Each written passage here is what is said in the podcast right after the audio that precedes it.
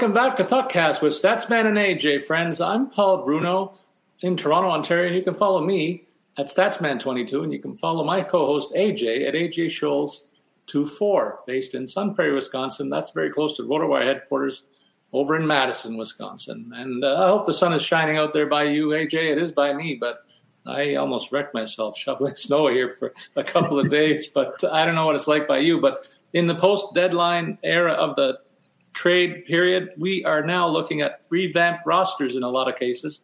And I thought that that would be a good place for us to start today's show, touching on uh, the player movement and uh, maybe not reviewing each tra- trade per se, but reviewing the movement to and from each team.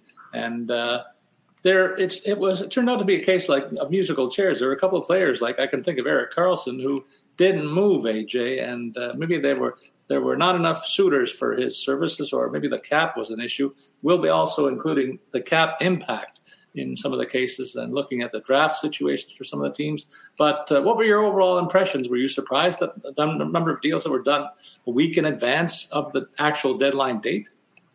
Yeah, I think that was probably the most surprising thing this year. Uh, not that there weren't some some moves on deadline day, um, but it was definitely tamer. Uh, most of the big ones, you know, Timo Meier, Patrick Kane, uh, most of those got resolved earlier uh, in the the you know in the week. So a little bit quieter uh, deadline day itself, but there was still plenty of movement.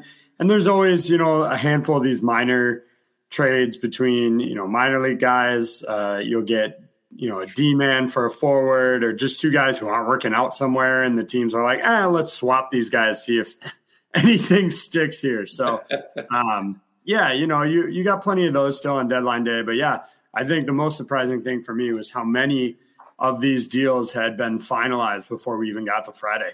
Yeah, and the, the impression that I'm left with too, beyond several teams bolstering their their rosters, is the number of draft picks were thrown around and I, I, wonder if people view the draft capital the way it was viewed in years prior, where it was hard for teams to part with a first round draft pick, but now first, second, and thirds were flying around at the deadline and even before. And we look at the the rosters of the clubs and the salary cap charts, and they'll they'll highlight on Cap Friendly how many draft choices each of the teams have, and some are going to be uh, bored at the draft table in the co- upcoming years, while others are going to be have a, a, lot to do. So we'll cover that aspect when we're talking about some of the also ran teams and uh, inform you of the draft capital that they have achieved with this and previous trades that they've done to try and shed their roster of uh, contracts that they don't think are, they're going to keep around. So without further ado, we're going to change the order of presentation of teams a little bit, and we're going to cover by conference. We'll start with the Western Conference, AJ, and I'll lead us off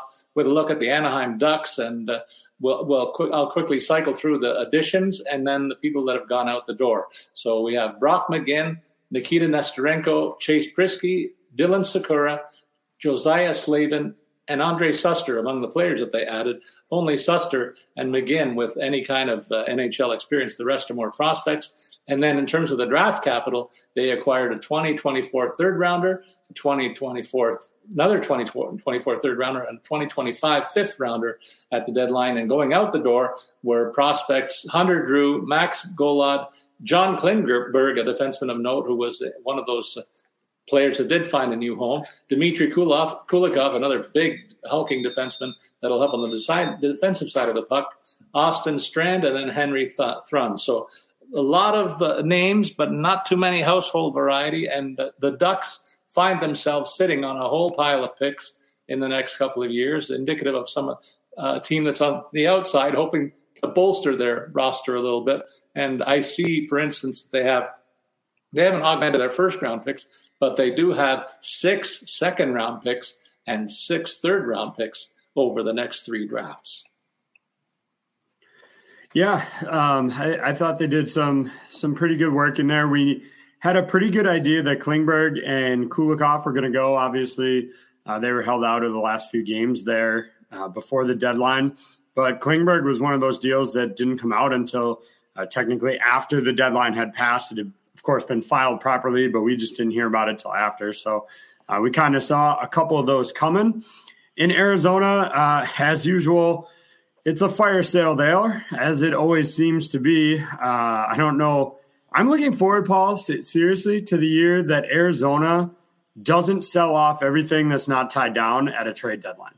Just, I mean, this team is always, just always selling, always rebuilding for the next year.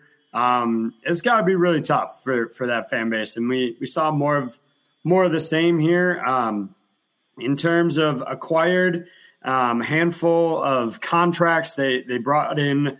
Uh, they took on Jacob Voracek's contract. By all accounts, he is uh, going to be done for his career. Shea Weber already done.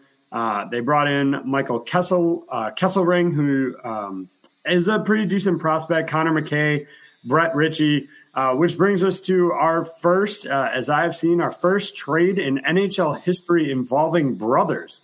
As Brett Ritchie uh, goes to Arizona for the departing Nick Ritchie. I have to imagine that they just swapped keys, right? Like, hey, uh, here's my place that you were staying, and you know, like we'll just switch places. Um, so yeah, they, of course, they played broker in a couple of deals as well to help with uh, cap concerns, and all that saw them rack up uh, first, third, sixth round pick in 2023 second round pick in 2024, uh, another fifth in 23. Yeah, just a, a, whole selection of picks.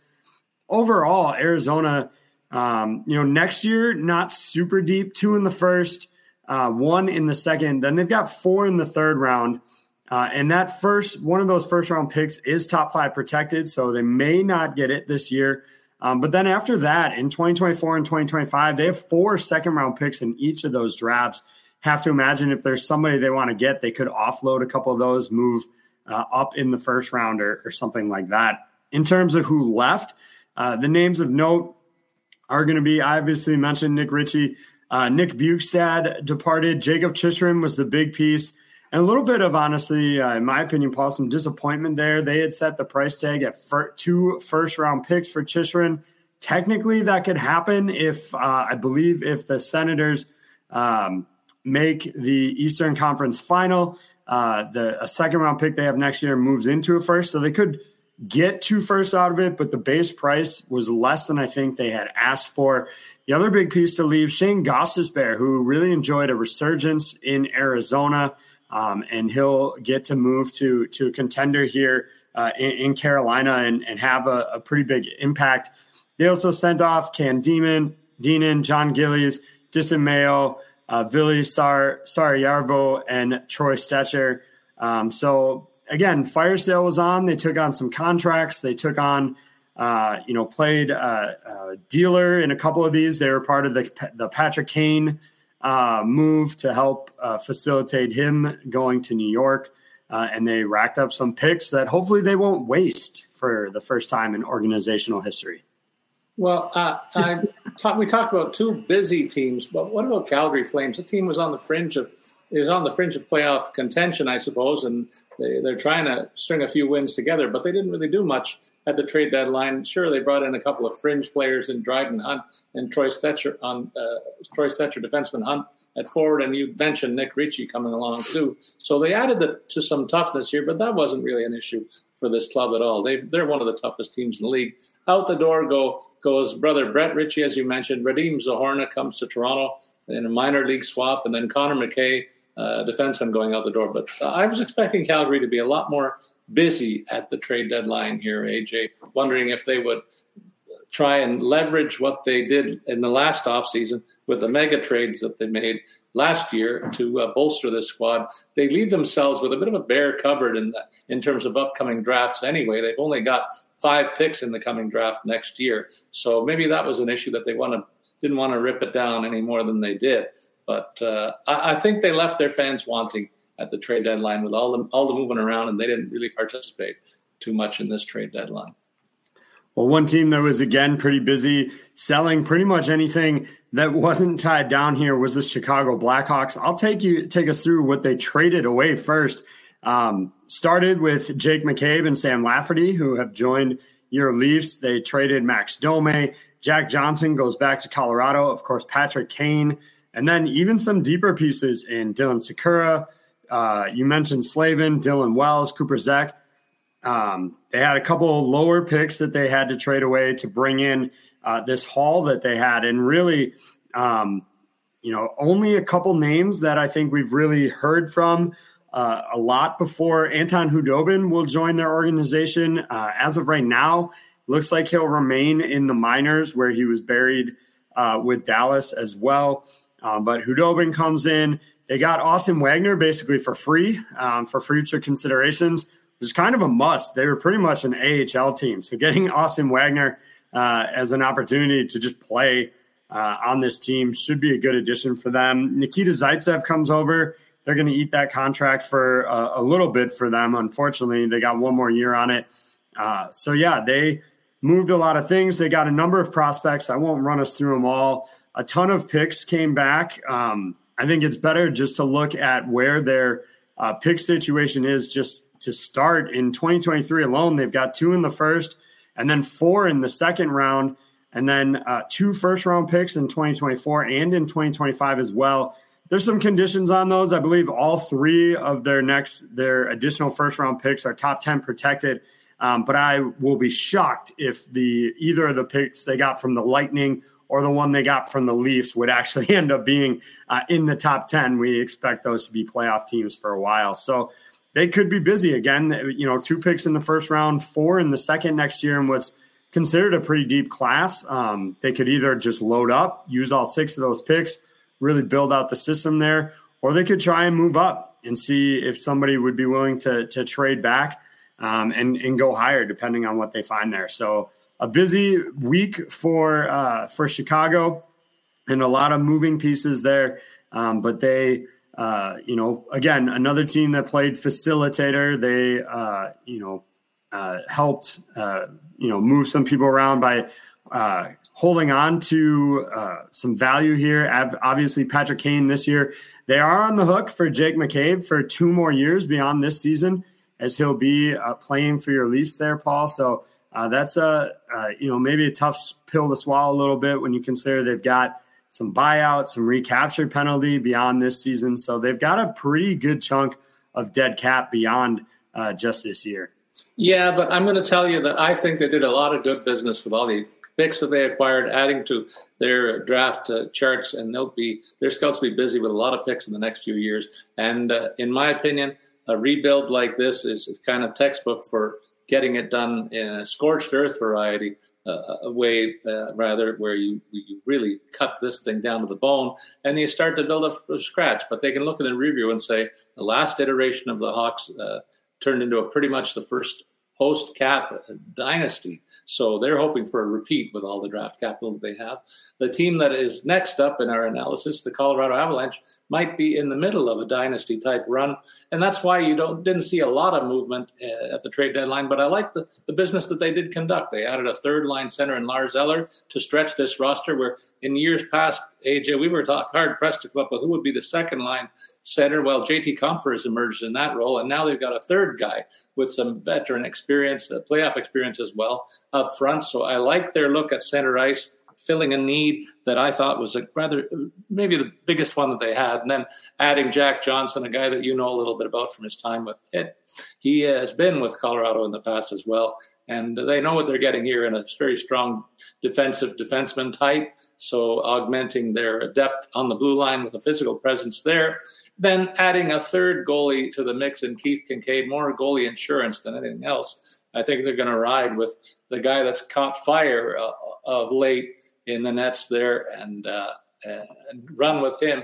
Alex Georgiev has really separated himself for any contenders. Pavel Francouz in and out of the lineup much of the season is looking like he's out again for this club. So no doubt that they're going to pin their hopes in nets on Georgiev going forward. But I like the pieces that added to the mix. And you can see when we talk about the draft situation for the next few years, the con- some contending teams have really uh, traded away a lot of assets. The the Avalanche have held on to their first round picks in each of the next three years, oddly enough, uh, with all the moves they made in the last couple of seasons. But the second and third rounds, they'll be rather quiet. They haven't got any second round picks for the next three years and only one third rounder uh, in 2025 beyond this season. So they have stripped away some of their prime draft capital, but at least they kept the first rounders intact. And they still look poised for a long, long run in these playoffs to kind of defend, try and defend their Stanley Cup that they won last year. Well, the Dallas Stars weren't overly busy at the deadline here, but they'd made, I think, some pretty key additions. They got uh, Evgeny Dadonov in. Uh, he carries a pretty big cap hit of, uh, of $5 million, but he can be, I think, a, a crucial piece for them. A nice addition. Uh, they've got him on a third line right now with Wyatt Johnston and Jamie Benn. And then they also brought in Max Domi, who they are going to put at center, second line center right now. Mason Marchment and Tyler Seguin, his partners. Uh, Domi, uh, definitely a more um, flexible option too. He could also play winger. They got some prospects back: Scott Reedy, Dylan Wells, and really all they had to give up. Anton Khudobin, as I said, had been buried in the minors, so really that deal was about shedding uh, his cap hit. Dennis Gurianov is a piece that goes the other way. Jacob Pedersen, and then a 2025 second round pick. So they didn't have to give up a ton. Uh, I think it was, uh, as you kind of said, for for one of your other teams there, some some good pieces of business here. Not a ton to really hurt uh, the bottom line, whether into the future or beyond. I think some nice just additions. I like the pickup of Max Domi, even if they don't end up uh, bringing him in. And uh, yeah, Dadonov, I, I, mentioned the big cap hit, but it's just for this year. And actually, Montreal retained half of that salary as well, so they won't be on the hook. Uh, you know, they're getting him at 2.5 million, which I think is a lot more reasonable um, for for what his production has been lately. So I think some some good, just minor tweaks to a Dallas team that's you know in a playoff spot should be uh, easily in the mix, going to contend for that top spot in the Central. They've got it right now. They just have to hold off Minnesota and Winnipeg. Uh, so I don't think they needed a lot of changes. I wonder if Edmonton did enough, AJ, when you consider that they certainly added a top defensive defenseman in Mattias Ekholm to the mix. The towering blue liner will be uh, a bit of a breath of fresh air for Darnell Nurse, who was pretty much the only two-way capable uh, defender that, of note here. Uh, they shipped out Tyson Barrie, who was a great offensive defenseman, but a real red flag in his own defensive end. In addition, they also added Nick Bjugstad, another big physical center when he sets his mind to it. Uh, he's about six foot six in stature, well over 200 pounds, but not noted for throwing his weight around uh, regularly, and that's been a bit of a knock on him for me for a while. He has some some scoring ability too, but I think on this club he'll be mired in a bottom six role and be counted on for the odd puck going into the net. Uh, but his his value is if he ramps up the physical side of his game. That's where I see value there. I really don't think they did enough on the defensive side of the puck, though, partner, because as I say, they're still uh, a team that uh, is known for the offense that they generate, leading top two leading scorers in the league in tow. But uh, when it comes to the defensive side of the puck, they're nowhere near the top of the standings. And I think that's going to be exposed in another playoff run that falls short. And uh, I, am I'm glad that they finally pulled the plug on the Jesse Puljujarvi situation. This guy was another uh, of their high draft picks, but one that didn't really pan out over the years. And hopefully, his new his new lease on life will will be more rewarding than his time in Edmonton, where he was an abject failure. Really, when you when you look at the body of work here, and uh, I look at the draft capital situation, this is a team that over the next four three years will be missing half of their picks in the first four rounds. So they really mortgaged some of their future to try and pad this uh, pad the the team's quality of of uh, skaters and and uh, I don't think they did enough. I, I, I think they're, they're, found wanting, and uh, the GM has some some work to do beyond this season to uh, to make this thing continue to be a competitive environment for a team that that is got a lot of the top skill players in hockey, but I just keep coming back to they haven't really solved the riddle of uh, a rather inept defensive structure. Well, Los Angeles, I think, is going to be best looked at for, uh, you know, to be blunt, having done Jonathan Quick dirty in this one, um, trading him to Columbus. They give up a first round pick to trade away uh, Jonathan Quick, which was a bit of a surprise to me. They bring back, I like the addition of Vladislav Gavrikov. I think that'll help their blue line. I'm not real sold on them bringing back Joonas Korpisalo, especially again having given up that that first round pick here. I mean, you're talking about a guy. You look at pretty much every goaltender category um, in Kings history: games played by a goalie, first place, wins 370, which is twice as many as the next closest person on this team. Saves, save percentage, shutouts, minutes. I mean, you find a goalie category in, for the Kings, uh, it's pretty much held by Jonathan Quick, two time Stanley Cup champion with them as well. Uh, I just think it was a very uh, bad move by them uh, to to move him the way they did. By all accounts, it, it was pretty impersonable. Impersonable. Um, they also talked about uh, the locker room not being real thrilled about the move. Obviously, they're professionals; they'll get past it, they'll get over it. But I'm I'm definitely surprised to see Jonathan Quick going out the door and having to give up a first round pick to to move him and a third round pick actually. So they give up two picks, Jonathan Quick um, to Korpisalo and and Gavrikov, and so I, I, don't think their goalie room is better. I think it's significantly worse. Korpisalo for Quick, even if Quick has dropped off a little bit, even if Pheonix Copley's your starter moving forward, I just don't think it was the right move. Um, yes, you've shored up the blue the blue line a little bit with a nice addition to Gavrikov, but uh, overall, I don't think it was the right choice. Outside of that one, they also had a couple minor tweaks. Zach McElwain, Eric Portillo, Nate Shar.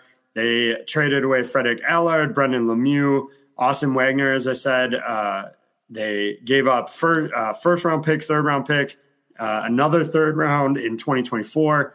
Um, overall, I don't. I'm to say I don't think the Kings are better than they were before. Um, I don't think fixing the blue line comes at the cost of hurting your your net minding there. Fortunately for Jonathan Quick, we'll touch on this a little bit later, but fortunately for him, uh, improvements uh, things improved very quickly, and his stint in Columbus was short lived. Uh, we'll touch on that in a bit, though.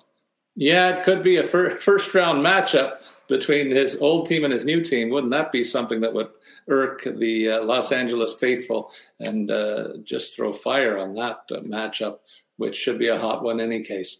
Minnesota Wild, this is a team that's uh, in contention, and the moves that they made reflect that. They added three quality veterans, in my opinion. John Klingberg, a guy who toiled in anonymity in Anaheim, is got to be happy as heck to be out of there and on a on a better club and and factoring in with maybe a power play quarterback role in in the upcoming weeks that should suit him and his skill set just fine. So he's got to be excited.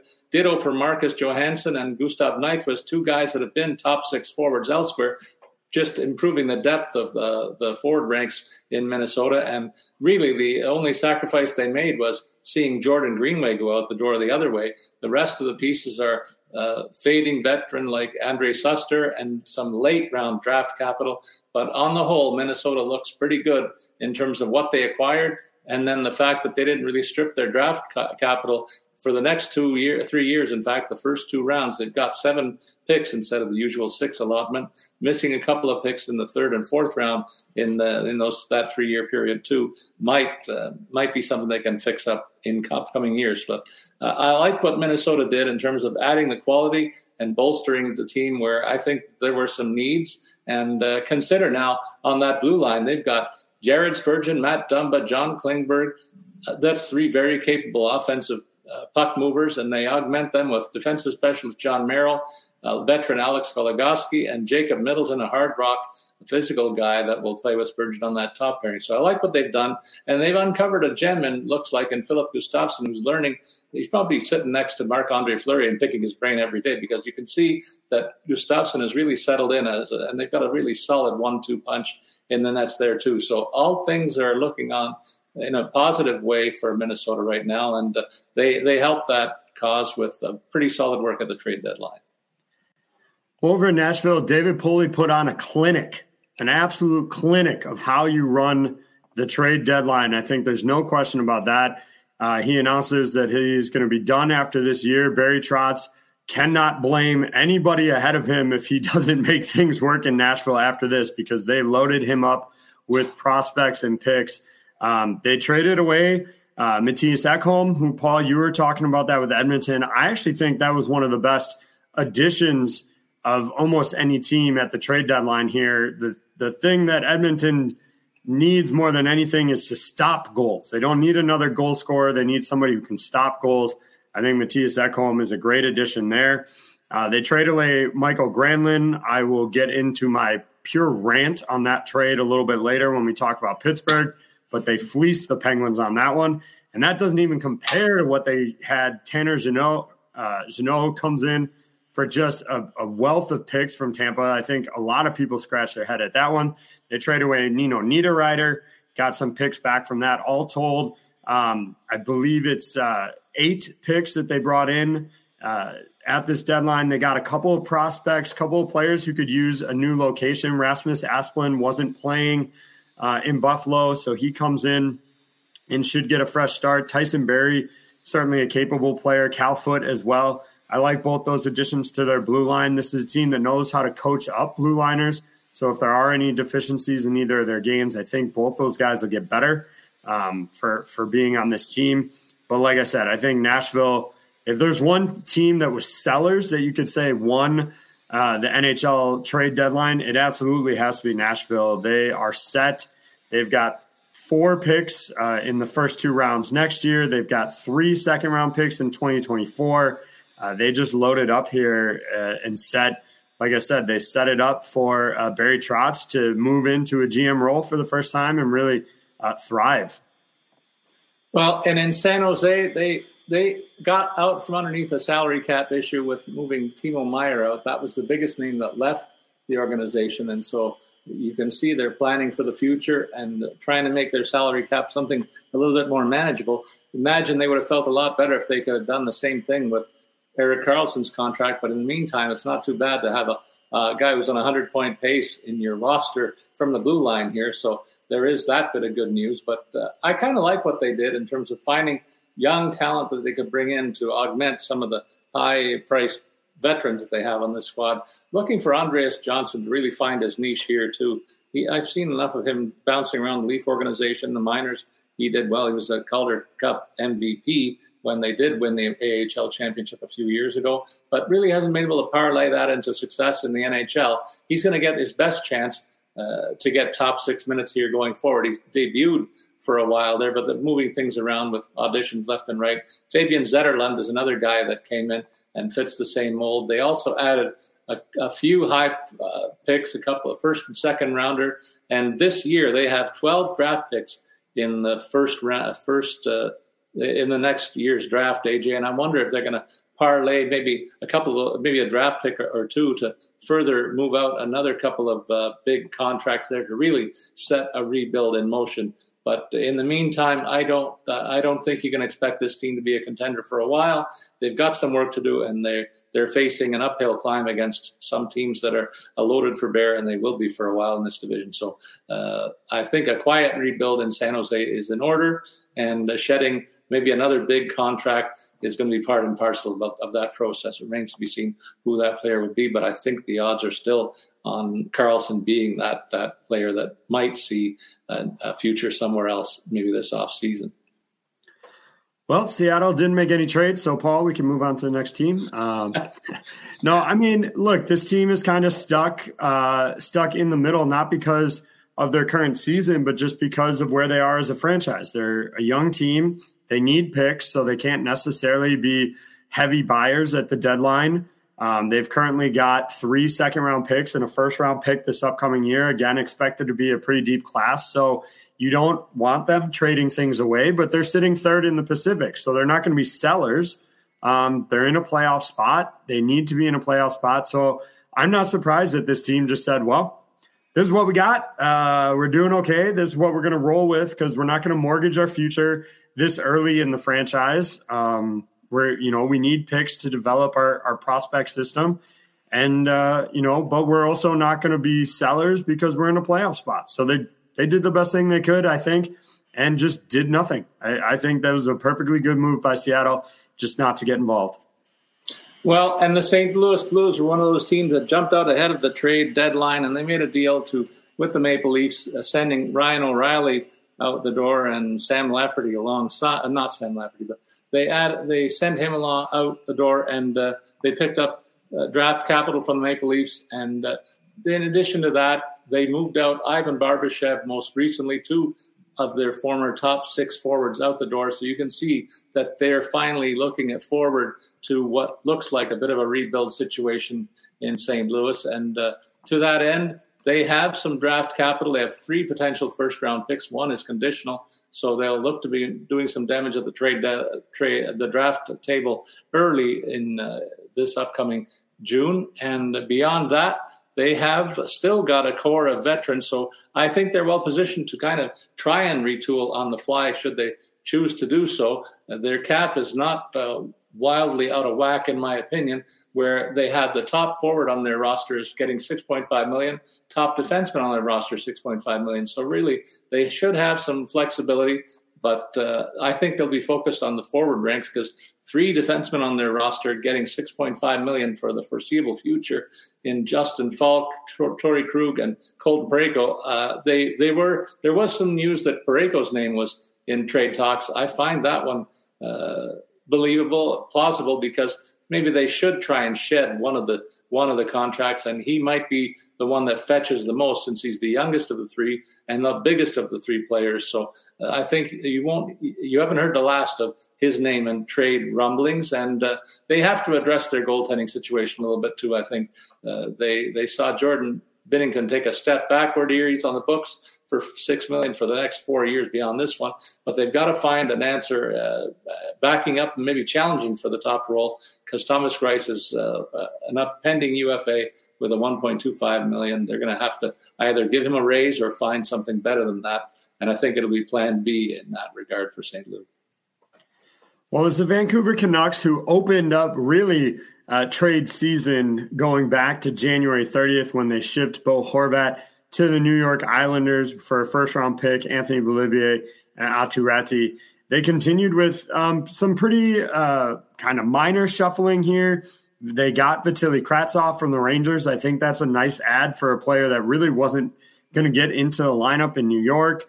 Um, they sent Luke Shen to Vancouver and essentially used that uh, spot to bring in Filip Hronek from Detroit. I think that was an okay acquisition. I don't love it only because of his cap hit being 4.4 million. Uh, they sent Curtis Lazar to the Devils uh, for a fourth round pick. So they kind of like fell in between. They did a little buying, nothing huge, a little bit of selling. They don't have second round picks in either of the next two drafts, but they do have some more further back, and they still have all three of their first round picks over that stretch. So um, like I said, little selling, little buying for Vancouver. I would have liked, you know, I think they'll kind of be remembered for the deals that never happened. Uh, obviously, JT Miller was rumbled to be on uh, on the trade block along with Brock Boeser, two kind of big pieces for them. Heavy cap hits for both of them. Boeser under contract for two more seasons beyond this. Miller under contract for seven more seasons after this one um, for an extension that he signed. So either one of those would have been kind of hard for anybody to to take on. Um, but you know, you look at this blue line. I think it's pretty good. You add in Hronek. You've already got Tyler Myers, Quinn Hughes. They've got a bunch of youngsters on the roster right now. Um, but that's because on injured reserve, you've got Oliver Ekman-Larsson, Ethan Bear, Travis Dermott. That's a pretty healthy six pack. Um, you could add in maybe Tucker Poolman could be in the mix if he's able to return or uh, you know uh, Noah Juulsen, who's going to be an RFA. This is, I think, going to be a surprisingly good defensive unit. Yes, next year, assuming everybody can get healthy. Um, so then, have they done enough in the forward ranks simply by keeping JT Miller, Brock Boeser, uh, you know, bringing in Kravtsov? So we'll have to see. Obviously, they're focused on next season, but I think overall they did some nice kind of middle ground business. They weren't full on sellers um, but they weren't heavy buyers either. Well, I, I credit the Vegas uh, club for adding Ivan Barbashev. He's going to fit in on their first line. They're giving him a shot to play with Marchessault and Eichel right now. So he comes in to bolster that offense, and they've used up most of their LTIR space. So that's the way you want to use that uh, situation if you can. Adding in uh, the likes of Jonathan Quick and the Nets too should stabilize the goaltending situation. I think he's going to be really a motivated player. And uh, a motivated guy with a Stanley Cup pedigree, that's a very dangerous combination and a real asset to the mix in Vegas. Not to say that they haven't re- they haven't received good goaltending because they have uh, Logan Thompson, who's on the IR, carrying most of the load all season long. Adin Hill contributing most recently, but uh, adding a player of Jonathan Quick's pedigree to uh, to this team, where you turn the per, only perceived weakness that I could have identified here into what looks like a positive if he gets his head right and, and plays with the motivation that I would expect. This is going to be a team that's going to be a real tough out heading into the post postseason. So uh, something to look forward to there. For the Winnipeg Jets, another team that made just some quiet, small acquisitions. They bring in Nino Niederreiter and Vladislav Namestnikov. I think these are both really good additions. I know Namestnikov, bit of a down year, just 15 points in 57 games, but you get him for a 2025 fourth round pick. That's a pretty good steal for a guy that you're probably going to put on your your third line here. Nino Niederreiter, they moved up to first uh, first line. He's got you know three points in his last three games, uh, so a really good start. You know, three points in four games for the Jets. Good start there. You get a second round pick for him, so they didn't give up any prospects. Uh, they didn't do a ton in terms of you know shuffling um, or giving away uh, picks here. If Niederreiter's on the first line, then you've got Wheeler with Dubois and Ehlers on the second line. You've got Namestnikov, who does have in the right setting some goal scoring pedigree on your third line, playing with Adam Lowry. I think these are nice tweaks for a playoff team. Will they pay off? You know, we'll have to see. But they're they're in the hunt here, so um, they they did some good jobs just to kind of minorly tweak. I don't think they needed help on their blue line. They certainly don't need goaltending help um, with Connor Hellebuyck there. So I I personally I like the moves that Winnipeg made.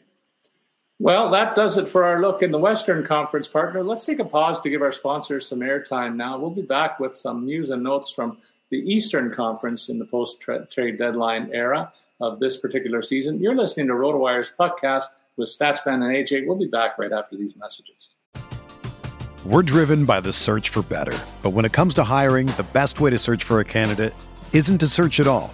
Don't search match with Indeed. Indeed is your matching and hiring platform with over 350 million global monthly visitors, according to Indeed data, and a matching engine that helps you find quality candidates fast.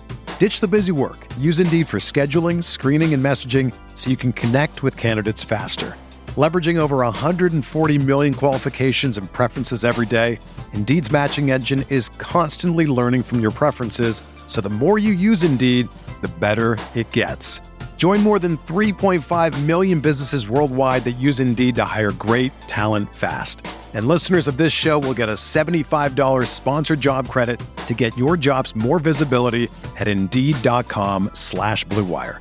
Just go to Indeed.com slash BlueWire right now and support our show by saying that you heard about Indeed on this podcast. That's Indeed.com slash BlueWire.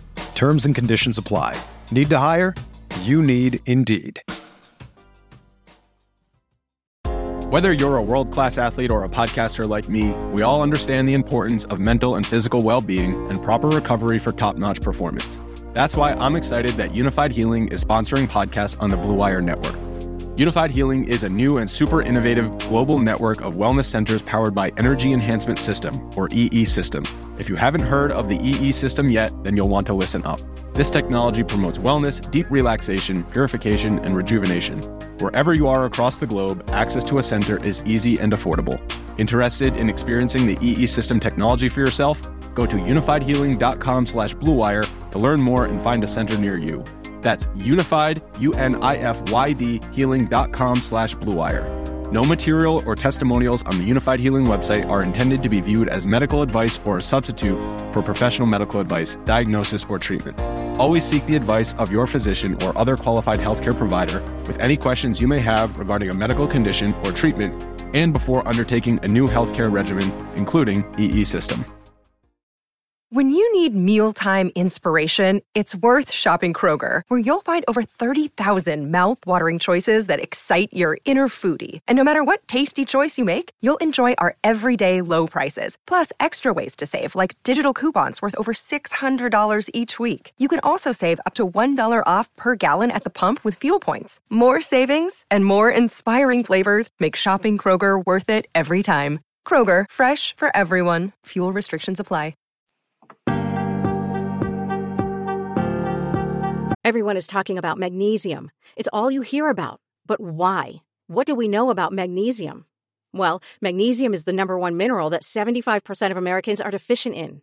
If you are a woman over 35, magnesium will help you rediscover balance, energy, and vitality. Magnesium supports more than 300 enzymatic reactions in your body, including those involved in hormonal balance. From functional medicine doctors to mental well being and female hormone experts, we all know that magnesium is the one mineral to improve all aspects of well being and health. But which one? Magnesium Breakthrough from Bioptimizers, the trusted choice recommended by leading experts with seven best absorbed forms of magnesium to ensure your body receives the support it needs for overall well-being. Go to bioptimizers.com slash balance today and use code BALANCE10 for 10% off. Support your journey to wellness at B-I-O-P-T-I-M-I-Z-E-R-S dot com forward slash balance. Magnesium Breakthrough from Bioptimizers, your foundation to optimal health and vitality.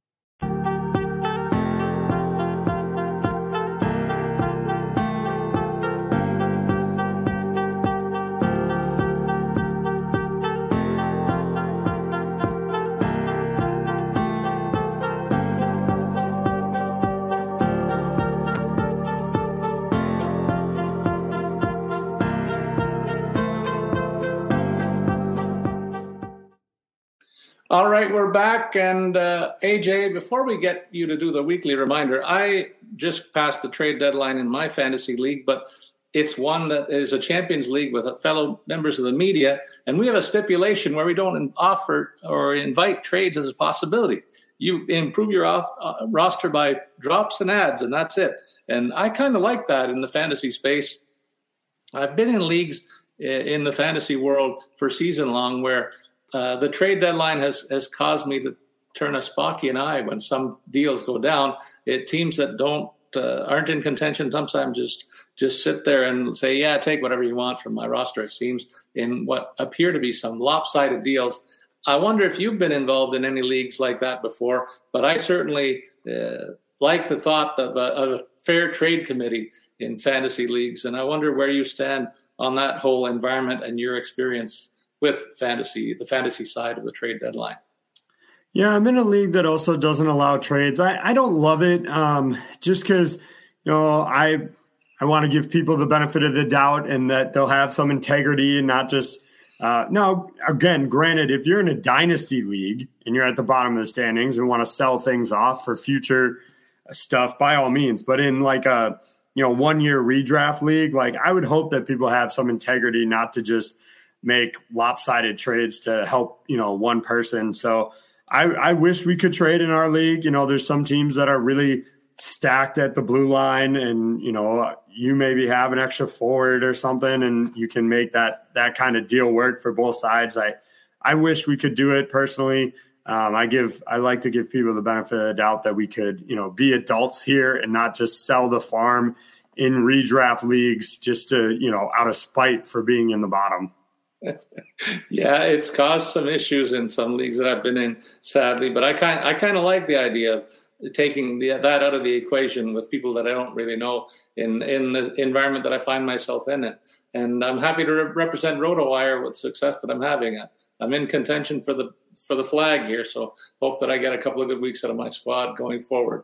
In any case, AJ, please send a weekly reminder out to our listeners how they can get in touch with us between now and the end of the year because drops and adds are still going to be allowed, uh, even though trades are not.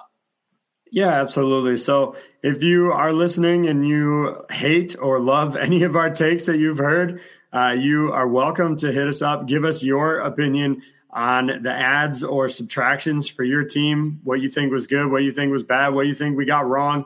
You can hit us up at AJ Scholes24.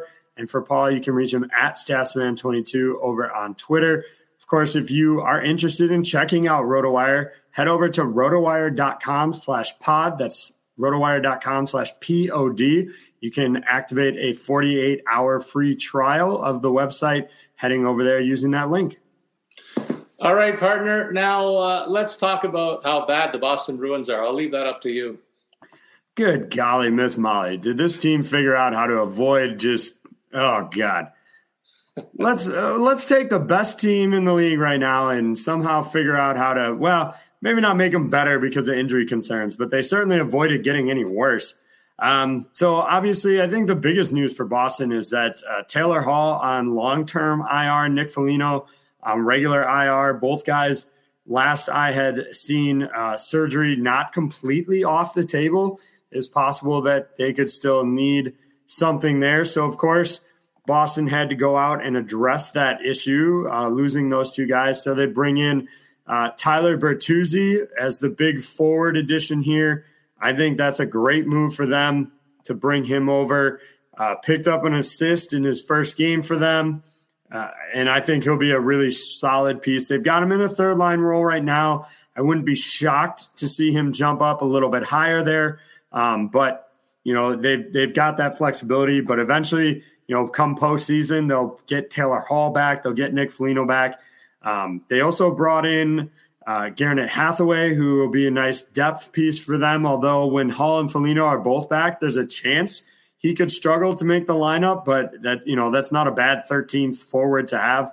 And then of course Dmitry Orlov they brought in um, to add them, which means they've been rotating guys like Derek Forbort, Matt Grzelcyk, uh, you know, in and out of the lineup because they've got a wealth of defensive options now, and it really didn't cost them uh, too much, all things considered. They traded away Keith Kinkaid and Craig Smith. Really, those were probably more cap uh, expenditures, they did have to give up first round picks in 2023 and 2024, a second round pick in 2025, um, and a handful of other picks here. So, yeah, they pay. They certainly paid a price to do it, but I think it was well worth it. And to be able to lose a guy like Taylor Hall, but simply replace him uh, with, you know, with Tyler Bertuzzi. If you're looking at the long term future of this club, I guess you could have some concerns there they don't have a first round pick until 2025, and they don't have a second round pick in any of the three next drafts. So, really, just one uh, first or second round pick in the next three years, none in the next two years. But ultimately, this is a team trying to win while the window is open with Bergeron and Marchand. And then their other big piece of business, uh, honestly, Paul, was re signing David Pastrnak to a, uh, an eight year, $90 million contract we all knew this was going to be the future of the team here in the post Bergeron Marchand era. That doesn't come as a surprise. So he gets uh, paid a pretty hefty payday for him, but certainly worth it. And uh, I think a good piece of business for them as well. So all around, a good couple of weeks for Boston. Uh, when you overlook the fact that they did lose Taylor Hall, probably for most of the, the regular season, it looks like. Yeah, I wonder if one of it's one of those deals where we'll see him suddenly activated before the playoffs begin. And I know the the league is starting to look at that with some Spockian eyes, wondering if the the, the teams are circumventing the intent of of that rule. So it's something that we might see addressed in the offseason. So the monkeying around with LTIR uh, might be look a little different next year. But uh, the cupboard is bare in terms of the draft prospects for the Bruins in the next couple of years and they need to restock the shelves at center because they won't get Krejci and and Bergeron back. So this is a team that's as all in as anybody, and I think they really nailed it with with the additions that they made at the trade deadline. So heavy favorites for the cup got uh, got uh, stronger, in my opinion, and uh, time will tell if if it pays off.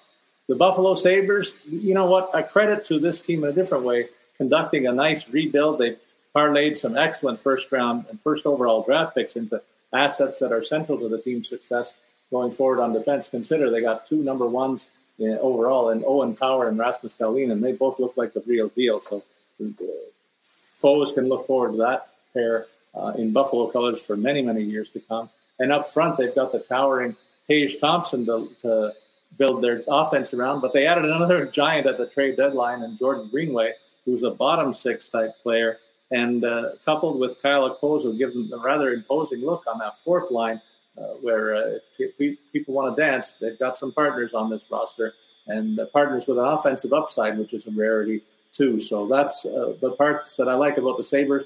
They didn't really cost themselves too much in terms of assets going out the door. They gave Rasmus Asplund uh, the exit sign and Anders Bjork. These are two guys that have bounced around.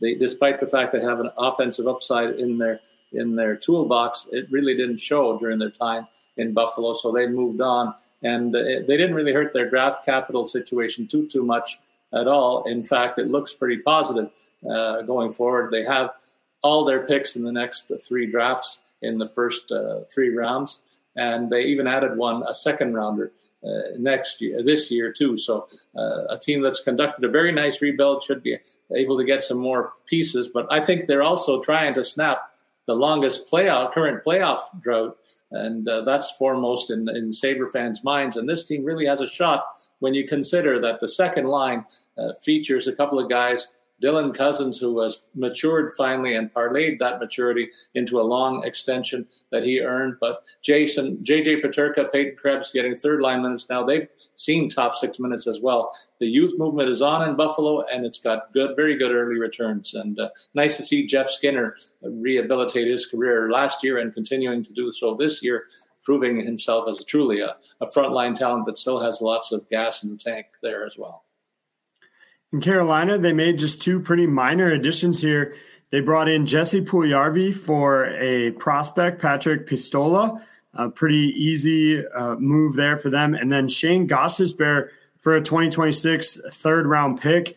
I like both of these additions here. Gostisbehere has seen a, a career resurgence uh, during his time in, in Arizona. It's been very good for him. He's got four points in two games with Carolina, and all of them came with the man advantage here. So clearly, they saw a, a, big role for him with the power play, and he is paying off well for them. The fact that all they gave up was like a 2026, like, you know, who needs that pick in in six years or three years, whatever it is. Uh, and then Puljujarvi, look, he's he's not under contract next season. Yeah, technically an RFA, um, but he costs three. You have the space to, you know, add him at $3 million cap hit. If he works out, if the move, change of scenery is good for him, great. I think you'll look back and say it was a, you know, real solid addition. If he ends up sitting as a healthy scratch because he just can't make the grade, it's not the end of the world, right? You're not tied to him really beyond this season. So I like the additions that Carolina made. I think they definitely are better uh, on the blue line with uh, Shane Gostisbehere there which is saying a lot because this is a really good uh, blue line team with Brent Burns and Jaccob Slavin, Brady Skjei, Brett Pesce. Uh, so it's a really deep group. They made a minor tweak at forward. Uh, and so I think Carolina had a pretty good uh, deadline without having to be overly aggressive. Um, in, in, terms of the Columbus Blue Jackets, AJ, a bit of a head scratcher for me in a couple of instances. Certainly, they had to make a deal for Vladislav Gavrikov to, to leave the organization. They got some good returns there trading away Joonas Korpisalo uh, leaves a bit of an opening in the nets behind Elvis Merzlikins that needs to be filled because I can tell you firsthand, Michael Hutchinson, Hutchinson not the answer there. Gustav Nyquist, formerly a veteran uh, of this club who was a top scorer for this team, they didn't really replace him with any assets coming in. Instead, they got two uh, minor league goalies back in, in deals, John Gillies and Michael Hutchinson. They acquired a first round pick, a third round pick, and then a couple of late rounders. So, all in all, rather an uninspiring trade deadline for Columbus. I guess if you want to look at this team and point to some positives, though, in the second half of the season, they've kind of unveiled Kent Johnson and Kirill Marchenko as two two guys who are destined to be top six forwards here of the future. They've had very nice runs respectively. And Cole Sillinger is getting a bit of a run now uh, as a third line center, but he's bounced around a little more than the other two in terms of his career trajectory. So some negatives, but some positives there, and a big hole And the nets. Uh, I also think they've got some work to do in terms of the defensive depth. Right now, Zach Werenski's out of lineup, really exposing the lack of depth here when you consider that it looks like Erik Gudbranson is the only veteran guy that I would trust uh, to put in any team's top four, and he's getting first pairing minutes. But Tim Berni, Nick Blankenburg, uh, Gavin Bayreuther, these guys are are really uninspiring options on the back end. So clearly, for me, the focus has to be revamping and finding some some people that want to play in Columbus on their blue line this offseason because they've got a lot of upgrading to do there, and as I said, in the backup goalie situation. Well, Detroit offloaded um, some big pieces. They racked up a total of seven additional picks, including a pair of first rounders, as well as prospect Dylan McLaughlin. And uh, players headed the other way are Tyler Bertuzzi, who we mentioned about with Boston, Filip Hronek with Vancouver. Oskar Sundqvist goes to Minnesota. And Jakub Vrana, I thought this was maybe one of their best trades, to be totally honest with you. They uh, send him to the Blues. They get Dylan McLaughlin, that prospect. They pick up a seventh round pick for it. But Vrana was a guy that was just playing in the minors for them. They had buried him in the minors. They called him up couple weeks ago uh, or a week or so ago to get some, you know, NHL time, and they were able to parlay it into a move. So I think that's a good a good bit of business for them there too. So overall, I'm sure the fan base was maybe a little frustrated. Um, Detroit was seemingly in the hunt for a wild card spot, but they had a really rough weekend in which they lost back to back games to Ottawa. Um, and, you know, I think Steve Yzerman is a guy that has a plan and he's going to stick to it regardless of what may happen. Now they've got five picks in the first two rounds. Um, next season, they've got a couple additional top picks after that. And so they're in a good spot for him to kind of continue to remake and mold this team. And they did all that while also signing Dylan Larkin to a long term uh, contract, eight year deal for Larkin. Uh, came in at, uh, I think, just under $70 million for him. Uh, so they've got him locked up basically for the rest of the prime of his career. He'll be, I think, 34 when that contract expires. Um, so, uh, you know, a good weekend for them. Again, I know if you're a Detroit Red Wings fan, you might be a little disappointed that you thought you were maybe in the hunt and potentially would uh, buy at the deadline. But I think overall, uh, the right decision was made to kind of offload some of these pieces that were, you know, that were desired on the market and get some value back for them to continue to build for the future. How would you like to be a fan of the Florida Panthers today, AJ? I mean, last year they took the crown uh, with the President's Trophy as the team with the team with the best record in the regular season. Then they got quickly bounced by their cross-state rivals. And then you look at their draft performance; they didn't really do anything, uh, sending anybody out or taking anybody in. And and now when we have discussions about maybe the worst contracts in the NHL, they may have two of them here on this roster. When you consider not only a Sergei Bobrovsky, goal, uh, goals against hovering around three and the save percentage around 90%, which are pedestrian numbers for a guy with a $10 million cap hit for the ne- this year and the next several. Then you look at Aaron Ekblad, and he's been passed by a couple of teammates in terms of the qu- quality of their two-way work on the blue line here this season. He's a mi- big minus on his uh, plus-minus record and has been beaten out in the scoring race by uh, at least one defenseman and maybe two when you look at it. In fact, I'm correct. Gus, Gustav Forsling, 33 point points, Brandon Montour, 51, and Ekblad with only 28 along that with that minus 14. So guys who are supposed to be leaders on this club not doing themselves any favors. And, and I think if they were in a, in a more heated uh, fan base, there would be a big revolt here. But I guess in Florida, they don't really care about hockey too too much. At least in Sunrise part of Florida, Tampa's another story here. But uh, this is a team that hasn't got any first round draft picks for the next three years. And the Canadiens hold on to uh, their first rounder in this draft, so Montreal can have potentially two top ten picks in the NHL draft upcoming. We haven't talked about the Habs yet. In fact, that's a lead in for you to consider what you saw from the Montreal Canadiens at this trade deadline. Yeah, pretty pretty quiet overall in terms of you know the, you could have potentially seen some more uh, m- more movement from from Montreal, some more pieces out the door, but they did trade Evgeny Dadonov. Again, I said they retained half of that deal or half of that contract just for this season, so not a big loss there. Uh, really, you know, this team's hard to evaluate when you consider the number of guys that they've got on injured reserve right now. You've got Sean Monahan, Paul Byron, Jake Evans, Brendan Gallagher, Cole Caufield, Chris Wideman's coming back today, so they get one of those. Yuri Slafkovsky. I mean, they just so many injured guys uh, on this roster right now. It's hard to really evaluate where you are. Um, little surprised that maybe they didn't move out Jonathan Drouin, who's going to be a UFA. I would have thought he would have maybe had some uh, rental uh, value on the market. I know Joel Edmundson's name was linked. He had a, he has another year on the deal, but I know he was linked to a potential move somewhere that didn't materialize. Um, they bring in Frederic Allard, Tony Sund, uh, a 2024 fifth round pick, and Denis Gurianov, and traded away a, a, couple other youngsters. So, I mean, really, the big move here was to to get Dadonov uh, and get some value out of him, which I, I think they did okay on that.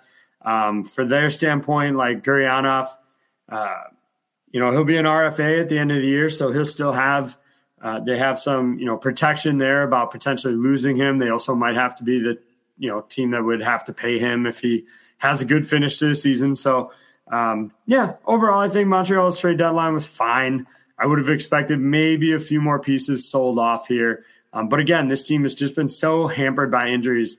It's really hard to evaluate where they are, you know, beyond uh, beyond this season and, and, where they go from here. They, as you mentioned, Paul, they've got two first rounders next uh, this year, and so that'll certainly help them build out uh, some some prospect pool. Yeah, their fans have to be disappointed though, AJ, in the fact that they weren't able to move some of the guys that you mentioned. Uh, Kirby Dach's a guy that probably they, they will hang on to, but Sean Monahan was a guy that they signed, took on his big salary to move him, and he continued to be an injury riddled guy. So they're they're saddled with that. And you mentioned Edmundson on the blue line; that was a missed opportunity too. So while when I think about them, I look at what the Chicago did, and Montreal should have been in the same position today, but they have, I think, five less picks in uh, in the upcoming drafts than Chicago does. They should have been at least the equal of the Hawks with some of the assets they, that they still have on that roster. So I give Montreal a failing grade at the trade deadline, and you might say that that's that's just me talking uh, anti Montreal again, but I think I'll stand by that position. In any case, the New York New Jersey Devils. This is a team that, for my money, might have the most dynamic top six uh, lineup among forwards, and they added to that mix by bringing in Timo Meier, one of the key prizes of the trade deadline. So they've got Thomas Tatar, Dawson Mercer, and Nico Hischier on the one line, Hugh, Jack Hughes, Jesper Bratt, and Timo Meier on the second line. So they used to say about the Montreal Canadiens in their late 70s, when the game starts, you just tell these guys to, gentlemen, start your engines. They might say the same thing with the Devils top six forwards here, and uh, you'd be hard pressed to find a more talented group than that six pack going forward. So, congratulations to them for getting, I think, one of the signature pieces. They also added a, nice piece in Curtis Lazar. I think you'll see this guy thrive in Jersey uh, as a, maybe a third liner eventually. He's a, a few years removed from his best efforts that I ever saw of him in junior hockey when he was Team Canada's captain. I won't forget the way he performed there, and I think he's got a chance to buy into this this uh, solid looking squad and fill a role with a team that's got some upward trajectories, one of the very best clubs in the league.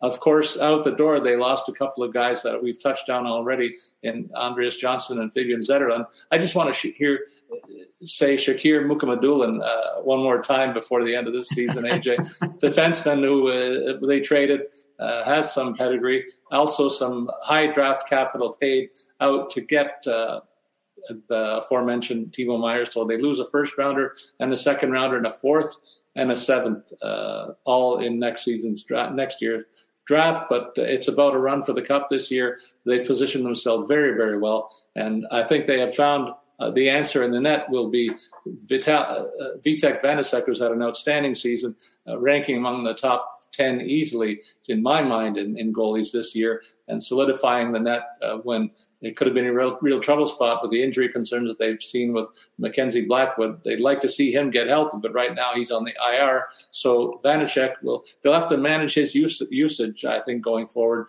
And so you might see a little more of Akira Schmid uh, in the remaining part of the schedule here to give Vanecek that time that he needs to to stay strong and uh, be at his top of his game.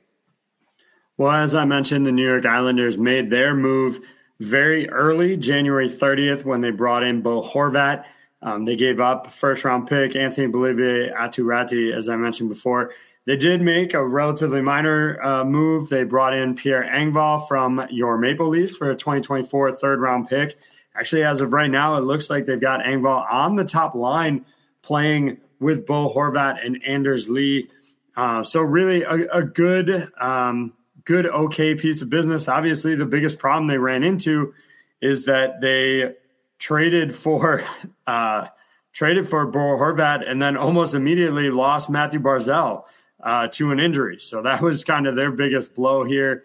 Um, but you knew they weren't going to be super active today. They went out, they got one of the biggest fish on the market early uh, and grabbed him. Uh, you maybe, you know, maybe they were in on a few more conversations, but I have to imagine that was pretty much going to be the move that they made uh, right there and and go from there. So uh, just one you know deadline week acquisition in Pierre Engvall, but other than that, a pretty quiet February for the New York Islanders.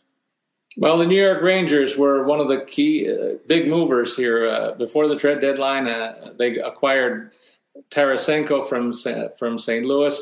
They added to the offense again with Patrick Kane uh, finally making a decision to uh, to leave Chicago, and the Rangers finally being able to work out the deal that would net him that asset. And uh, they paid handsomely to, to get those two pieces in. But again, this is a team that's loaded for bear, and that first round matchup against New Jersey is going to be a war, I think, in terms of the offensive firepower that they can throw against one another, but also the fact that I think that both teams can play a little defense too. So I'm kind of looking forward to that matchup as one of the most exciting and compelling ones in the first round, beyond another one that I have a, a bit more of a rooting interest, let's say. Well, over in Ottawa, they uh, secured the the kind of big defenseman fish. Jacob Chychrun comes in. Uh, they had to do some finagling. They essentially sold Nikita Zaitsev's contract uh, to the Chicago Blackhawks. They traded Zaitsev a 2023 second round pick and a 2026 fourth round pick for future considerations. Um, so uh, basically, they just said, hey, uh, if we give you some picks and Zaitsev, uh, would you take it? Chicago said yes. That gave them an additional $4.5 million in cap space. Then they brought in Jacob Chychrun, who will cost 4.6 million against the cap. So really uh, a one for one kind of from their perspective there. Uh, they had to give up, as I mentioned, a first round pick, a conditional second round pick that could, uh, in 2024, that could potentially move into a first round pick, as well as one more 2026 second round pick in order to make that deal work. And then they also added bottom six forward Patrick Brown from the Flyers. They get him for a 2023 sixth round pick. I think that's a, a really fair acquisition for them. Uh, so yeah, Ottawa, you know, they've got they've got a lot of talent along, you know, the front end of this lineup. Brady Tkachuk, Tim Stützle, Claude Giroux, Jake Batherson, Shane Pinto, Alex DeBrincat, a really solid top six there. And so bringing in Jacob Chychrun, now you've got Chabot and Chychrun. Of course, you've still got Jake Sanderson, Artem Zub, Travis Hamonic. Uh, honestly, I think the biggest problem with this team is probably net minding. Cam Talbot uh, was rumored at one point to be a potential trade uh, move. He unfortunately picked up an injury uh, just recently, so maybe that was already there, but I, I think that's relatively new. Matt Sogaard has looked okay um, for for them with with Cam Talbot. But yeah, if there's a weakness on this team, I, I actually think it's goaltending right now. Um, I like the addition of Chychrun, the fact that you were able to basically offload a player in Nikita Zaitsev who was probably doing more harm than good on the roster in general. Not to mention the cap hit there was astronomically high for what he offers um, on the ice. And in Philadelphia, AJ, they didn't do a heck of a lot. Uh, maybe their hands were tied a little bit, but they could have at least moved Jake, uh, JVR's contract, $7 million cap hit for a guy who could help a lot of teams in their their uh, second and third lines. I think they failed to move him, so it was a rather uninspiring trade deadline. They did pick up Brendan Lemieux. I guess that's the only name recognition guy coming in, and going out the door were Patrick Brown, Zach MacEwen, and Isaac Ratcliffe, a prospect of uh, very, very little is known about this guy actually. So now the residual effect on Philadelphia is they've got they've got a very poor defensive team, and yet they've tied up about twenty million dollars in a quartet, more than twenty million dollars in the following four defensemen: Ivan Provorov, Rasmus Ristolainen, Anthony DeAngelo, and Travis Sanheim, who might be the best of the lot. Starts a, a an extension of five years with a $6.25 million cap hit next year. So you can see they've got a lot of money tied up on that blue line. And I'm not too excited about what Rasmus Ristolainen brings to the table. Tony Anthony DeAngelo has had a checkered past, and Ivan Provorov certainly nowhere near the six worth the 6.7 five that he's being paid. So uh, again, I think we're going to be talking about defensive woes for this team, in addition to goaltending uncertainty. Uh, with Carter Hart uh, still not living up to his advanced billing, maybe it's because the team just can't put a, a very stout defense out in front of them. All right, Paul, we finally made it. We're at the Pittsburgh Penguins. I will try not to rant and rave for the next hour. Um, the problems for the Penguins started with the first deal they made. They brought in Mikael Granlund. Here's the problem with Mikael Granlund. One, he's been on diminishing returns. Um, you know, hasn't been uh, as good as he once was the last couple of years. The things Pittsburgh didn't need a player who is over 30, who wasn't fast, uh, who wasn't big, and who carried significant cap hit beyond this year. Mikael Granlund is literally the opposite of that. He's 31. He's relatively short. I don't even think he's six feet tall. Um, and beyond this season, yeah, he's he's 5'10. Um, he is going to carry a, $5 million cap hit for two more years beyond this one. Like this deal was, uh, to be completely blunt, just dumbfounding. I have no idea why Ron Hextall went out and got Mikael Granlund, other than the longstanding theory that he is a Flyers plant to ruin the organization. Um, that is the only one that comes to mind. Bring in uh, Dmitry Kulikov. I don't really know that we needed another defenseman, but Kulikov is at least a big guy. Uh, he's you know six one. He's not huge, but six one. Uh, they got him for relatively cheap on the cap. Uh, his uh, cap hit was maintained, or half of his cap was held uh, by by the Ducks here. So he's cheap against the cap. But all you're doing is bumping Pierre Olivier Joseph from the lineup. I don't really know that you want a young 23 year old defenseman sitting on the bench. Um, so not really sure why we needed another defenseman. Uh, I do like the addition of Nick Bonino. They didn't give up a lot for him. Uh, he was, you know, he knows the team, he knows the organization. He's a penalty killer. Uh, some things that they'll need a bottom, you know, bottom uh, six forward. But again, he's he's also 34. So this team gave up Teddy Blueger, who's relatively young, um, Brock McGinn, who they had to stash in the minors for you know a couple days because they needed the cap space to get Mikael Granlund for some reason, and um, they you know got a return on a guy that they had put on waivers and passed through waivers. Uh, so I guess getting something out of him makes sense. But uh, the Penguins have gotten older, they've gotten slower, they've gotten themselves in a worse cap position than they were before. Uh, I I really dislike the moves that were made by Ron Hextall at this trade deadline. Uh, I am not normally one to call for you know coaches of the teams I like or general managers to be uh, let go. I'm usually one to give the benefit of the doubt. Let's ride it out. Let's see where this goes. If we have to do it, we have to do it. But this was an abysmal trade deadline, in my opinion. Uh, it started by Granlund.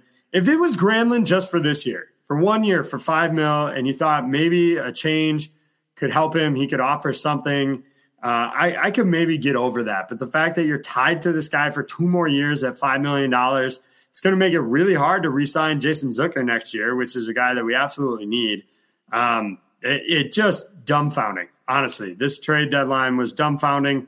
Um, and I do think it's time for somebody at Fenway Sports Group to come out and uh, say something about this team. That's problem number one. But what they should specifically say is that Ron Hextall will no longer be serving as the GM because he should not be running this team anymore. Okay, get off the pulpit and let me talk for a minute. Feel better? A little bit, a little bit. Okay. All right. Well, let me talk about two foes that will be matching up in the Eastern Conference first round. I think it's a crying shame that they will. First, the Tampa Lightning. They bring in Mikey Eyssimont and, of course, Tanner Jeannot, the latter piece coming from Nashville and costing Tampa a boatload of of draft capital. So stripping the future cupboards bare, we'll start there where they have only one second round pick total in the next three years of the NHL draft. And beyond that, they, they only have a sixth and two sevenths this upcoming June in the draft. So maybe they won't even send anybody to the uh, NHL draft site because they won't have much to do for most of that. But uh, that just tells you that Tampa's trying to extend their window of opportunity by making the acquisitions that they did, and uh, they're they're all in right now. This might be their last best chance to win it all, and so they figured they needed to, to add another uh, menacing physical presence. I think they have plenty here. They, they're the dirtiest team in the league, in my opinion, AJ. And they added another guy who will be a very physical force there. So it's pretty clear to me the recipe that they think they're going to have to use to advance here beyond a start a starting six up front. Uh, that's again one of the deepest and most talented in the league. When you get to the bottom six here, it's going to be a minefield of very physical players that will rough you up shift in and shift out. So that's the gambit that they're taking. Of course, there's a little fly in the ointment right now with uh, the status of Victor Hedman, uh, their hulking defenseman. took a, a, bad hit into the boards over the weekend, and not too much is known about how he's feeling. It is something of a minor back injury, and they have ruled out anything too serious, at least thus far. But he isn't playing in tonight's game, so that's a telling thing for me as well. And wonder if they might be better advised to make sure that their big defenseman is totally healthy for the upcoming playoffs. Because while they did make those moves, I don't think I'm. If I were uh, to be uh, judging their blue line beyond him and Mikhail Sergachev, they haven't got too much in the way of imposing defensemen that I'd be worried about. Certainly, big physical presence in Erik Cernak, who's coming into big money starting next year. But Nick Perbix, Zach Bogosian, Haydn Fleury, and Ian Cole, none of them scare me. And uh, and so I, I'm really feeling optimistic as a Leaf fan that that uh, this team could be had this year. But uh, still, that imposing top six remains. Brandon Hagel, I still can't believe that they were able to get this guy in the fold from Chicago. And he's fitted in like a glove alongside Cirelli and Killorn to form a very prominent second line behind a stellar first unit in Brayden Point. And the heart and soul of this club for me is Nikita Kucherov and Steven Stamkos on the wings there. These guys are their unquestioned leaders, and you know they're going to bring the emotion and fire this club up to play above their skill level. And uh, they're going to need to do that because they're playing a very skilled club in the first round in the Toronto Maple Leafs. And the Leafs were one of the busiest teams at the trade deadline. AJ, when we talked about Ryan O'Reilly, we thought, okay, they've got a guy to stretch the roster and play third line center minutes. Well, it confuses me to no end that they brought him in and they moved John Tavares to the wing. Tavares has never played wing except for when he was on Team Canada.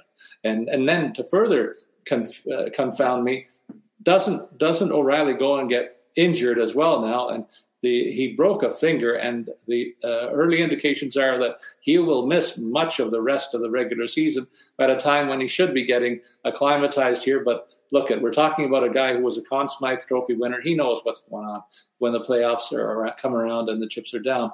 But I just would like to get him some reps in a third line role with some of the guys that he would be playing with on a regular shift.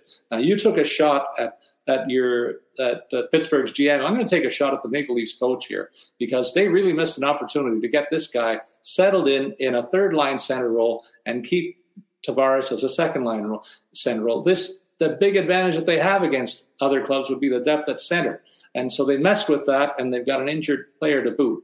But at least they can couple all that with the fact that they bolstered their physicality on this roster. They added Sam Lafferty. They added Luke Schenn. They added Jake McCabe.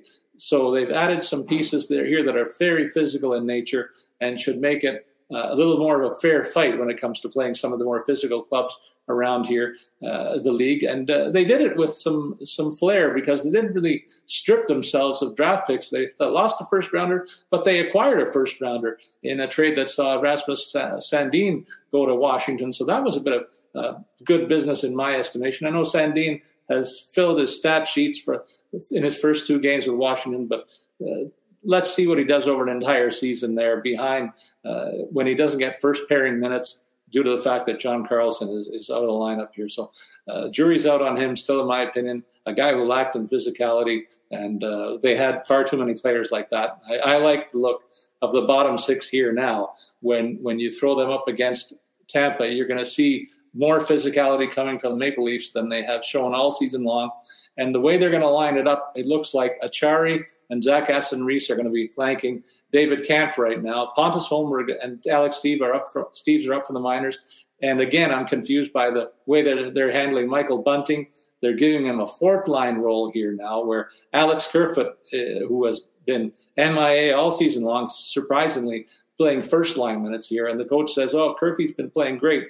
I've watched every second of every game. He's not playing great. I don't know whose pictures he's got here, but but that makes move makes no sense. And they're talking about Bunting on the eve of signing maybe a long term extension with this club, and now looking as a fourth line winger. I'm a little bit confused there, partner.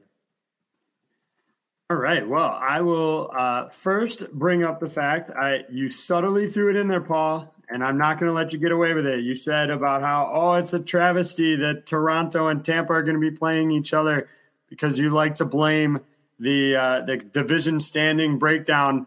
Well, as I look again, if we were doing a one through eight in the Eastern Conference, still Toronto playing Tampa In fact, all of those matchups remain the same uh, in a one through eight as they would for the division standing version. So I'm gonna I'm gonna keep hitting you with that, Paul. Cause make it one to sixteen, and then we'll see what happens. That's what it should be. uh, I think there'd be some travel issues with that one. Honestly, no, like no that would be problem. Hard to figure out. Uh, no, I hate that idea. Looks like Pittsburgh would pay Boston. I don't. I don't want to do that. Although, yeah, they're actually that. Yeah, Pittsburgh would play Boston in every single one of these scenarios. I'm not looking forward to that. But all that to say, they'd be playing anyway. Uh, so let's uh, let's look ahead to the Washington Capitals. Look, it, it was weird, Paul. I'm sure it was weird for you too to see the Washington Capitals as sellers at the deadline here, but you know, there's no other way around uh, around what they did here. They're sitting sixth. Uh, let's see, they're only three points back of the Penguins in terms of the final wild card spot, but Pittsburgh does have three games in hand and you've got complications in between them. You've got Florida, Ottawa, and Buffalo all six sitting with 68 points right now. So not surprising to see them as sellers, but or not. It's understandable to see them selling based on where they are. It's just surprising to see them in that position. This is a team that we don't normally consider. You know, at the start of the year, I think very few people would have said, "Ah, oh, they probably won't make the playoffs and they'll be sellers at the deadline." I don't think you'd have a lot of people that would have said that. They traded away Lars Eller uh, to Colorado, Erik Gustafsson, Garnet Hathaway, Marcus Johansson, Dmitry Orlov as well. Um, so a lot of pieces going out the out the other way here. As I said, they get a second round pick for Lars Eller. I think that was a really good piece of business there. Uh, for them, you know, Paul, you mentioned the Sandin deal. I overall, I think maybe a good move, although a uh, little surprised they're willing to give up a first as part of that. Um, from their side of it, I think you know Toronto picking up a first round pick, good on them. Uh, they get a third round pick for Marcus Johansson, and then obviously the haul of picks and, and Craig Smith in the in the Boston deal here. So overall, um, you know they they sold, they added. Uh, you know Smith will be an unrestricted free agent at the end of the year, so they don't have to worry about his contract. There was uh, a ton of speculation that Trevor Van Riemsdyk was going to be moved, uh, and a deal supposedly had been in place for him to go to Detroit, but uh, that seemingly fell through. I haven't followed up to see if there's any more information on why that fell through. Um, could this team still make the playoffs? Certainly, it's possible. Anytime you have Alexander Ovechkin, they're in the hunt here. They've been getting pretty good net minding um, from Darcy Kuemper, but yeah, just weird to see them as sellers at the deadline here. Connor Sherry was another name that I had seen potentially linked to a move because he's going to be a UFA at this year at the end of this year and could have been a really cheap ad. I mean, 1.5 mil is a cap hit to begin with. If Washington had retained some of that salary, could have been uh, even lower there for for them. So. Uh, yeah, just overall, uh, you know, they retained salary on the on Eller and Orlov, neither one of whom they will have to pay beyond this season. So, a good work by them there. They brought in some some capital, a really good player in Rasmus Sandin, uh, and so we'll see where it takes them. It would be just bonus, right? For at this point, after being sellers, if they do happen to make the playoffs, that would be a nice little bonus uh, for for the Capitals after selling off. All right, so that takes you through all the transactions and player movement that uh, happened before and during the uh, the days before the trade deadline. So, with that said, now we'll swing into our DFS segment for Tuesday's schedule of games. AJ, why don't you lead us off with a look at your DraftKings lineup for tonight's action? Well, look, I ranted and raved about the Penguins' moves, um, but the fact of the matter is that tonight they're playing at home against Columbus. Um, if they lose this one, I may be in a market for a new TV. Um, but uh, they uh, they're going up against the the Columbus Blue Jackets, who are allowing three point seven zero goals per game, and so that has me stacking that first line for the Penguins. It starts with Sidney Crosby at seventy one hundred. He's been playing really well. A lot of shots on net for Crosby of late, so I think that's good. Jake Guentzel, 7,300, is in a bit of a goal scoring funk right now, but I think he should be able to get out of that playing Columbus. And then Rickard Rakell, just going for the full um, first line stack here. I, I, think it's poised to be a big night for these guys. Rakell, 42 points in 62 games. Again, another player in a bit of a goal drought, but plenty of shots. Um, so it's been eight games without a goal, 23 shots. So you're talking, um, what, almost three per game. Uh, and I think this is a good opportunity here. So I went with them. I mentioned Lars Eller uh, getting moved to Colorado. He comes in at just 2,600 here, uh, playing a third line role. So he doesn't have a ton of value around him. The points have been pretty dry. Um, but I think it's an opportunity. Again, they're playing at home against San Jose. So, you know, if you're going to spend up more than 7K for both Crosby and Guentzel and a few other pricey players I have in my lineup, you got to find some cheap options. And I think Eller is a good possibility based on that home matchup with the Sharks. My other winger was also a pretty decent spend here 6,500 for Andrei Svechnikov. Great matchup tonight going up against Montreal. Svechnikov has looked really good. Um, so I think he should continue to roll for them. He's got uh, 11 points in his last eight games. And the last time he played Montreal, which was just about, just quick math, about three weeks ago, uh, he had three helpers. So I think this is a good opportunity for some more points from him. I'm going to stick with that tune and that theory and go with Brent Burns for 6,400. Um, again, another player that's been really hot, um, getting plenty of power play minutes. There's a chance I think about flipping him for Gostisbehere. I'm going to stick with Burns for now. Gostisbehere would come in cheaper, um, but I'm going to stick with Burns for the time being as I build out this lineup. But if I went down, I could maybe spend up somewhere else. My other blue liner is going to be Timothy Liljegren for your Toronto Maple Leafs. A tough matchup tonight, but with uh, Tavares out and um, uh, some other, uh, both Tavares and O'Reilly out. Luke Schenn is still away from the team right now, uh, while his wife is, uh, a, you know, they're awaiting a, a baby there. It's Lil, Liljegren that's going to be on the number two power play unit. It's not a great assignment. Obviously, being with the number one unit would be better. Um, but to get a few power play minutes, I, I, I think could help. And he's only 3,200, so a cheap option there. My other utility spot, I'm going to use Jasper Fast, 2,500 just strictly playing straight matchup in this one. Fast uh, hasn't had a great season. He's on a third line that's relatively decent. Uh, numbers haven't been great of late. But again, I point to that last matchup with Montreal. He picked up an assist in that game. And so I think uh, you're playing matchup for, for a bottom price tag guy. And then between the pipes, I went with Tristan Jarry tonight. He's been uh, iffy, I'll, I'll say, uh, at points this season. But again, it's a matchup with Columbus, and you're not paying the highest price tag on the board.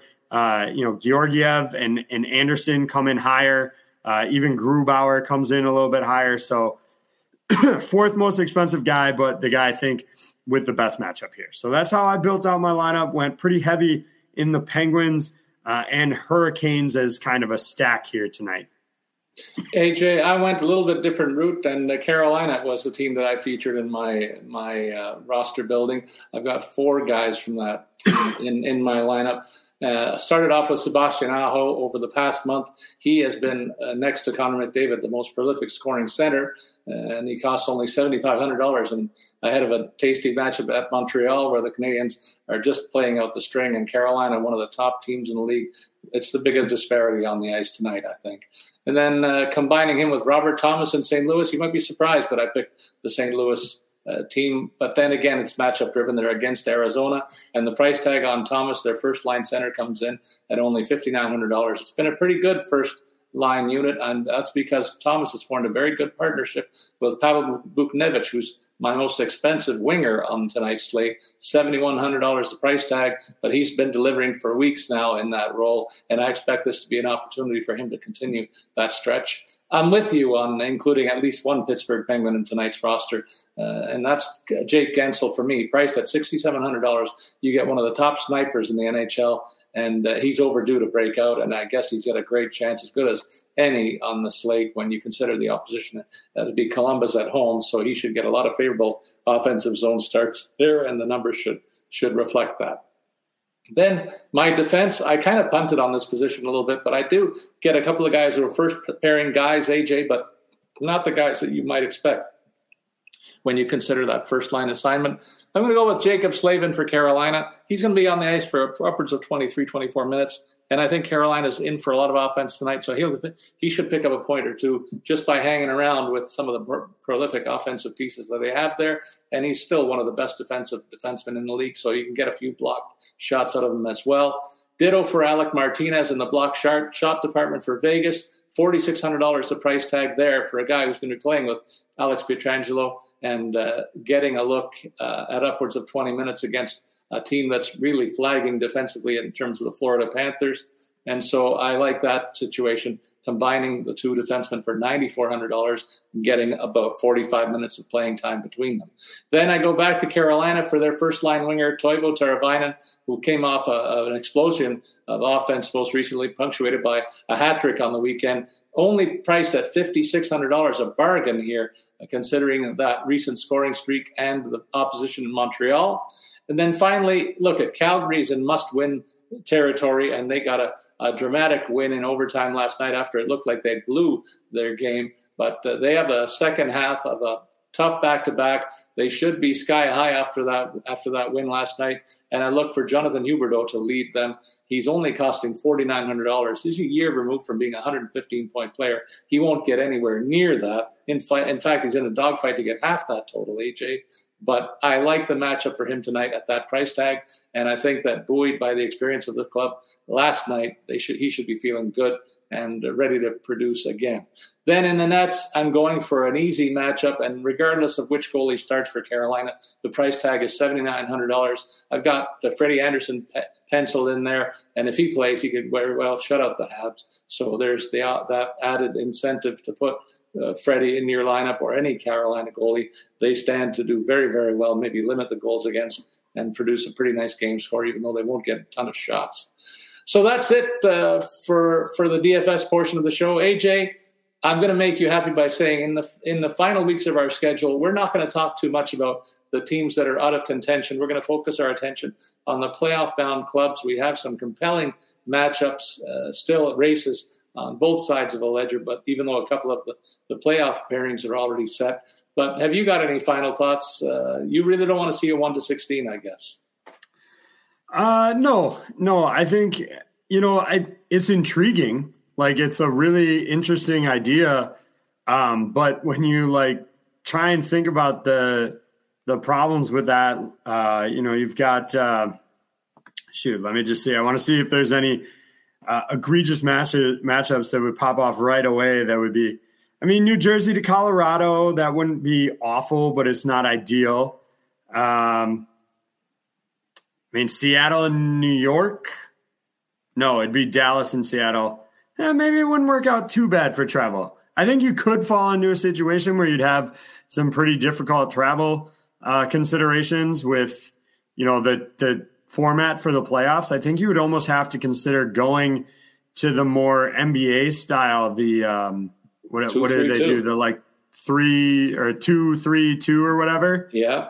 Um, you'd have to go to that, which I don't really love for the uh, home team. It's like you lose one of those first two games, you've immediately completely lost home ice advantage. You may not ever get back at home. So, uh, how about again, this? How about this? Let me let me throw this at you. What about if you give the the team with the higher seed the option of going two three two or keeping it the status quo? So they have the option to do something about the travel issue or not. And uh, I think that would add some intrigue too to the playoff matchups in those cases where, let's say, the rule of thumb has to be if you're two, separated by two time zones or more, the top seed gets that option. Uh, I think you're making this too complicated. To be totally blunt for you. Um, in, in part, you know what though? Seriously, in part because you're talking about you know TV schedules and wanting to get that on there. You know, you only have a limited amount of time between when the season would end and when you would know who would get to make that decision, and then how long do you give them to make that choice, and then you have to build the lot, build uh, the playoff and TV schedules around differing systems. Um, I, I, honestly think it's a little too complicated. Look, and I, I like to give you a hard time because you immediately blame the current system for why the Leafs and the Lightning are going to play each other. But um, I, I do overall, I've generally been more of a one through eight kind of guy. I thought it, I, I think it would uh, create some really good uh, matchups. I, I, you know, as you've said, a lot of times we see the same couple of teams playing uh, in the you know in the first round there, but uh, I don't think it makes as big of a difference as some people. I'm not saying you do this, but some people say like this is the worst playoff format in the history of you know sports, whatever, and it's like it's not making any difference. so what does it matter? Um, so I don't know. That's that's why I like to give you a hard time about it um, because it, it sometimes you know we'll see at the end. I I, love to see. We checked on it a couple weeks ago when you brought it up, and it was the same. It's the same again now. We'll see how it looks uh, in another month and a half here, and and see if it actually would have made any sort of difference or not. All right, we'll leave it there. And uh, folks, we thank you for listening to an extended version of our RotoWires podcast with Statsman and AJ. As always, we remind you that we're here to help you with your fantasy hockey enjoyment. And we encourage you to send your comments or questions on Twitter. You can follow me, Paul Bruno, at Statsman22, and you can follow AJ at AJ Scholz24. So long, everybody. We'll see you next week.